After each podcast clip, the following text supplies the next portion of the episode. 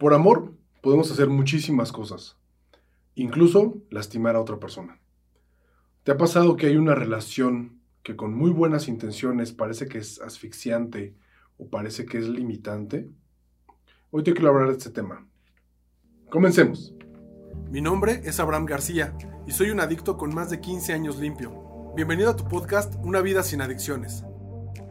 Cuando era niño, estaba en un balneario y estaba jugando me acuerdo haber visto un capullo del que estaba saliendo una mariposa y como yo la vi que se estaba eh, esforzando demasiado, yo en ese momento interpreté como que estuviera sufriendo o le estuviera costando demasiado trabajo salir, quise ayudarla y me di cuenta que al intentarla ayudar con mis dedos, eh, esta mariposa era demasiado frágil en ese momento y terminé lastimándola, ¿no? Y es, un, es una herida que se quedó marcada para el resto de su vida. Entonces, este hecho me, marcó mucho. Ya después mis padres me explicaron que hay un momento de fragilidad en el que esta, este animalito tenía que librar su propia batalla, no puede recibir ayuda de nadie, es demasiado vulnerable en ese momento pero significa una etapa de crecimiento, una etapa de transformación y culminación de esa transformación en el caso de las mariposas. Ya después, mientras estudiaba biología, me di cuenta que hay muchísimos animales que tienen algo que se llama exoesqueleto. Hay algo que los protege de manera externa y en cada momento de crecimiento tienen que deshacerse de ese esqueleto, salir, volverse vulnerables, volverse frágiles pero esto representa un crecimiento y cada que quieran crecer, cada que se quieran seguir este, aumentando el, volumen, en este caso de un animal, tienen que pasar por esta etapa. ¿Por qué? Porque hay una capa de protección que si bien te está protegiendo, pero también está limitando tu crecimiento. Entonces, tienes que volverte vulnerable para volver a crecer, volverte a proteger y así sucesivamente en este ciclo de la vida. Entonces, cuando un niño está creciendo y yo le quiero dar todo para que no sufra, para que no se frustre, para que no... Eh, para que pueda disfrutar la vida, eh, tal vez también le estoy limitando todas estas herramientas de cómo crecer y cómo enfrentarse y cómo satisfacer sus propias necesidades. Un niño que está acostumbrado a gritar y a que todo se le resuelva, que todo se le dé, normalmente va a llegar a un punto en su vida en el que gritando no se le va a resolver nada. Yo como padre o como tutor puedo desearle lo mejor y puedo desear que todo sea perfecto para él, pero cuando lo lleve a la escuela, no puedo obligar a los otros niños a que lo quieran, a que lo acepten, a que no puedo educar a todos los demás a que cuando el niño grita de esta manera está pidiendo esto y cuando grita y exige de esta forma, lo que tenemos que hacer es resolverlo de esta manera, ¿no? Hay momentos en la vida en los que ya no podemos protegerlos por todo el amor que queramos y por todas las cosas que queramos que se eviten el sufrimiento. Llega un punto en el que ya no se puede más.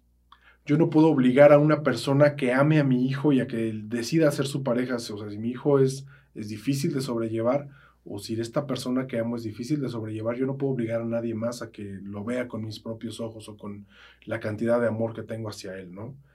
Para esto encontré una frase que me gustó muchísimo, que es, en vez de darle a tus hijos lo que nunca tuviste, enséñales a superar esos problemas que nunca aprendiste a superar. Dale esas habilidades que tú no tuviste en ese momento. Esto implica dos cosas primero que nada tiene que haber un crecimiento personal. Yo no puedo dar algo que no tengo. No le puedo enseñar algo que yo no he resuelto en mí primero. Entonces, eh, implica mucho trabajo personal para poder después ayudarle a otras personas a utilizar estas herramientas que yo ya conozco y domino. Para esto encontré una terapia que se llama terapia racional emotiva, que me gusta mucho aplicar eh, cuando estoy ayudando a otra persona a resolver sus conflictos personales. Yo puedo tener todas las herramientas, pero no voy a luchar sus batallas. No voy a resolver sus problemas personales. Yo no voy a ir con su esposa a hablar y decirle, mira, esto tiene que ser así y así, te entiende tú, por favor, porque él no puede cambiar. Al contrario, yo le tengo que dar las herramientas a esa persona que está confiando en mí. Y para esto, primero que nada, primero que nada, tenemos que tener un ambiente de confianza. Tenemos que generar eh, un espacio de, confianza, de apertura, donde yo pueda comunicar mi vulnerabilidad tranquilamente, sin sentirme juzgado, sin sentirme señalado, donde yo he experimentado una y otra vez que he encontrado una solución y no un juicio moral. ¿Ok? Entonces yo creo que esto es muy importante. Tú como padre, tú como eh, persona de confianza de esta persona que está librando una batalla, te recomiendo primero que nada generar este espacio de confianza. ¿Ok? Una vez que logramos este espacio de confianza, tenemos que tener una escucha activa. Este sería el segundo punto. Tengo que escucharlo de manera consciente, tengo que darle toda mi atención a esta persona para encontrar esos puntos que quizá él no está viendo y, poderle responder de una manera asertiva. Entonces, en un ambiente de confianza, con una escucha activa, voy a escuchar cuáles son sus problemas y probablemente primero vamos a necesitar darle un espacio para que libere toda esa atención. Eh, hay un problema que estamos eh, sacando de su proporción, lo estamos maximizando y por lo mismo me está eh, rebasando a mí. Entonces, primero te escucho, primero veo qué es lo que está pasando, permito que saques toda esta emoción y la emoción pasa, siempre va a pasar. Ya cuando las aguas estén más calmadas, cuando haya bajado un poco la marea, entonces yo tengo que validar su emoción. Eh, entiendo que tienes un mal día, entiendo que hay un problema en tu vida, ¿no? Entiendo que esto que está pasando te molesta. Quizá él me dice, es que odio vivir, odio la vida, este, odio la escuela, odio lo que sea, ¿no? Ok, bueno, entiendo que esto te molesta. Quizá del odio lo bajamos a, eh, hay una molestia aquí, ¿sí? Él lo va a decir de una manera desproporcionada y nosotros tenemos que validar esa emoción regresándola a su eh, justa medida, ¿ok? Si yo lo invalido, si yo le digo, no, no es para tanto, ay, te estás haciendo problemas donde no les existe, eh", él no va a encontrar una solución. Él va a decir, es que no me entiendes entonces. O sea, si tú me invalidas mi emoción, para mí esto es real. Puede que para ti no lo sea, puede que para ti no sea tan importante, pero para mí esto es real. Entonces el primer paso es validarlo. Entiendo que esto es un problema para ti, ¿ok?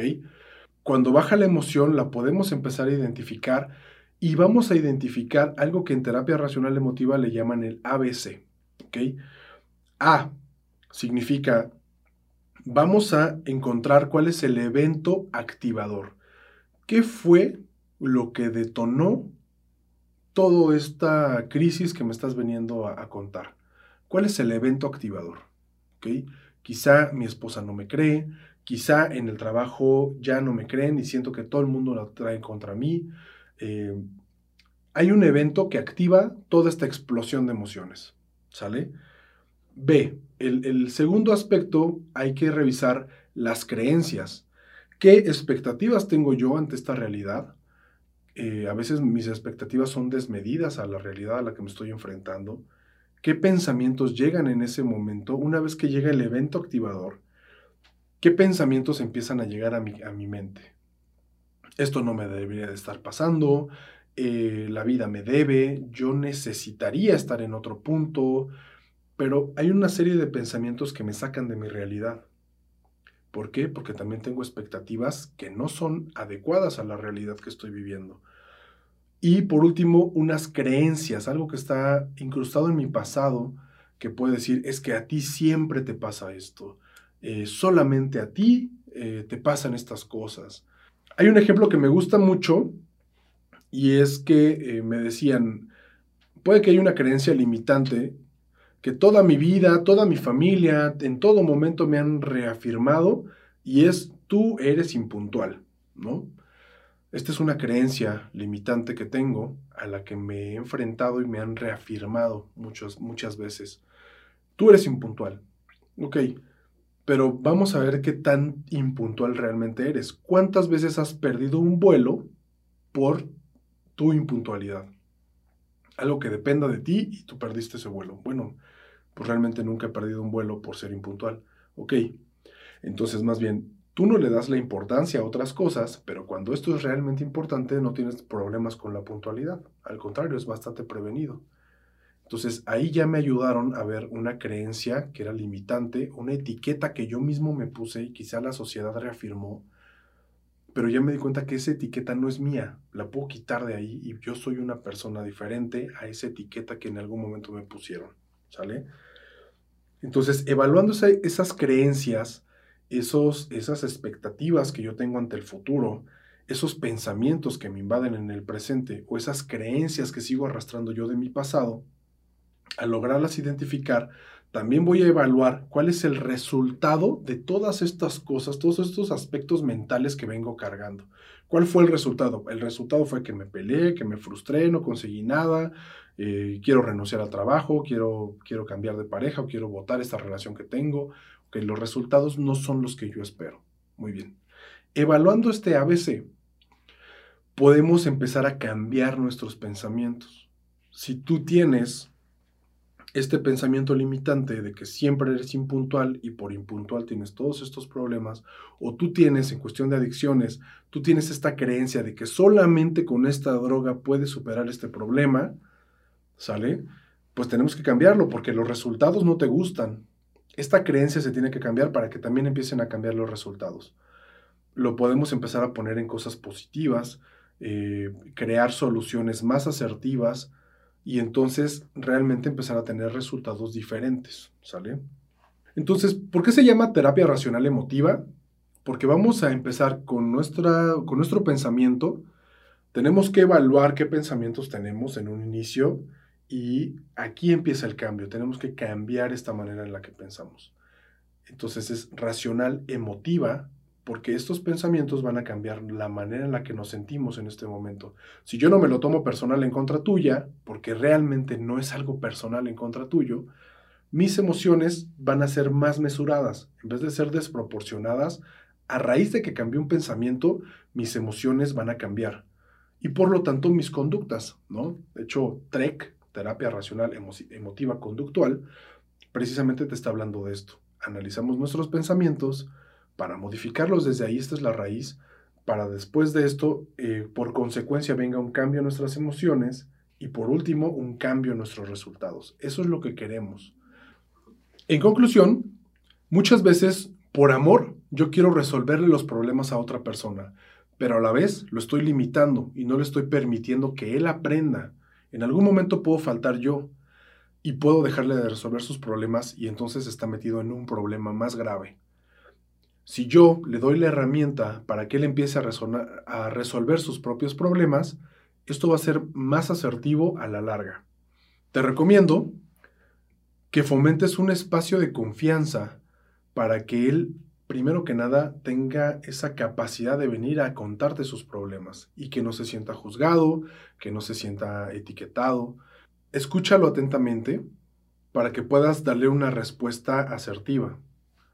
Valida sus emociones, porque puede ser que para ti eso no sea un problema, pero él te está planteando su problema. Entonces, valida sus emociones. Identifica cuáles son las creencias limitantes y también propon en un ambiente ya más tranquilo y más relajado cuáles son estos nuevos esquemas de pensamiento que tenemos que empezar con los que tenemos que empezar a enfrentar estos problemas hay una creencia limitante que me está trayendo resultados negativos, tenemos que generar una nueva creencia positiva que me traiga los resultados que estoy buscando. Mi nombre es Abraham García, transformador de vidas. Y recuerda, tu mayor debilidad está dentro de ti, tu mayor fortaleza también.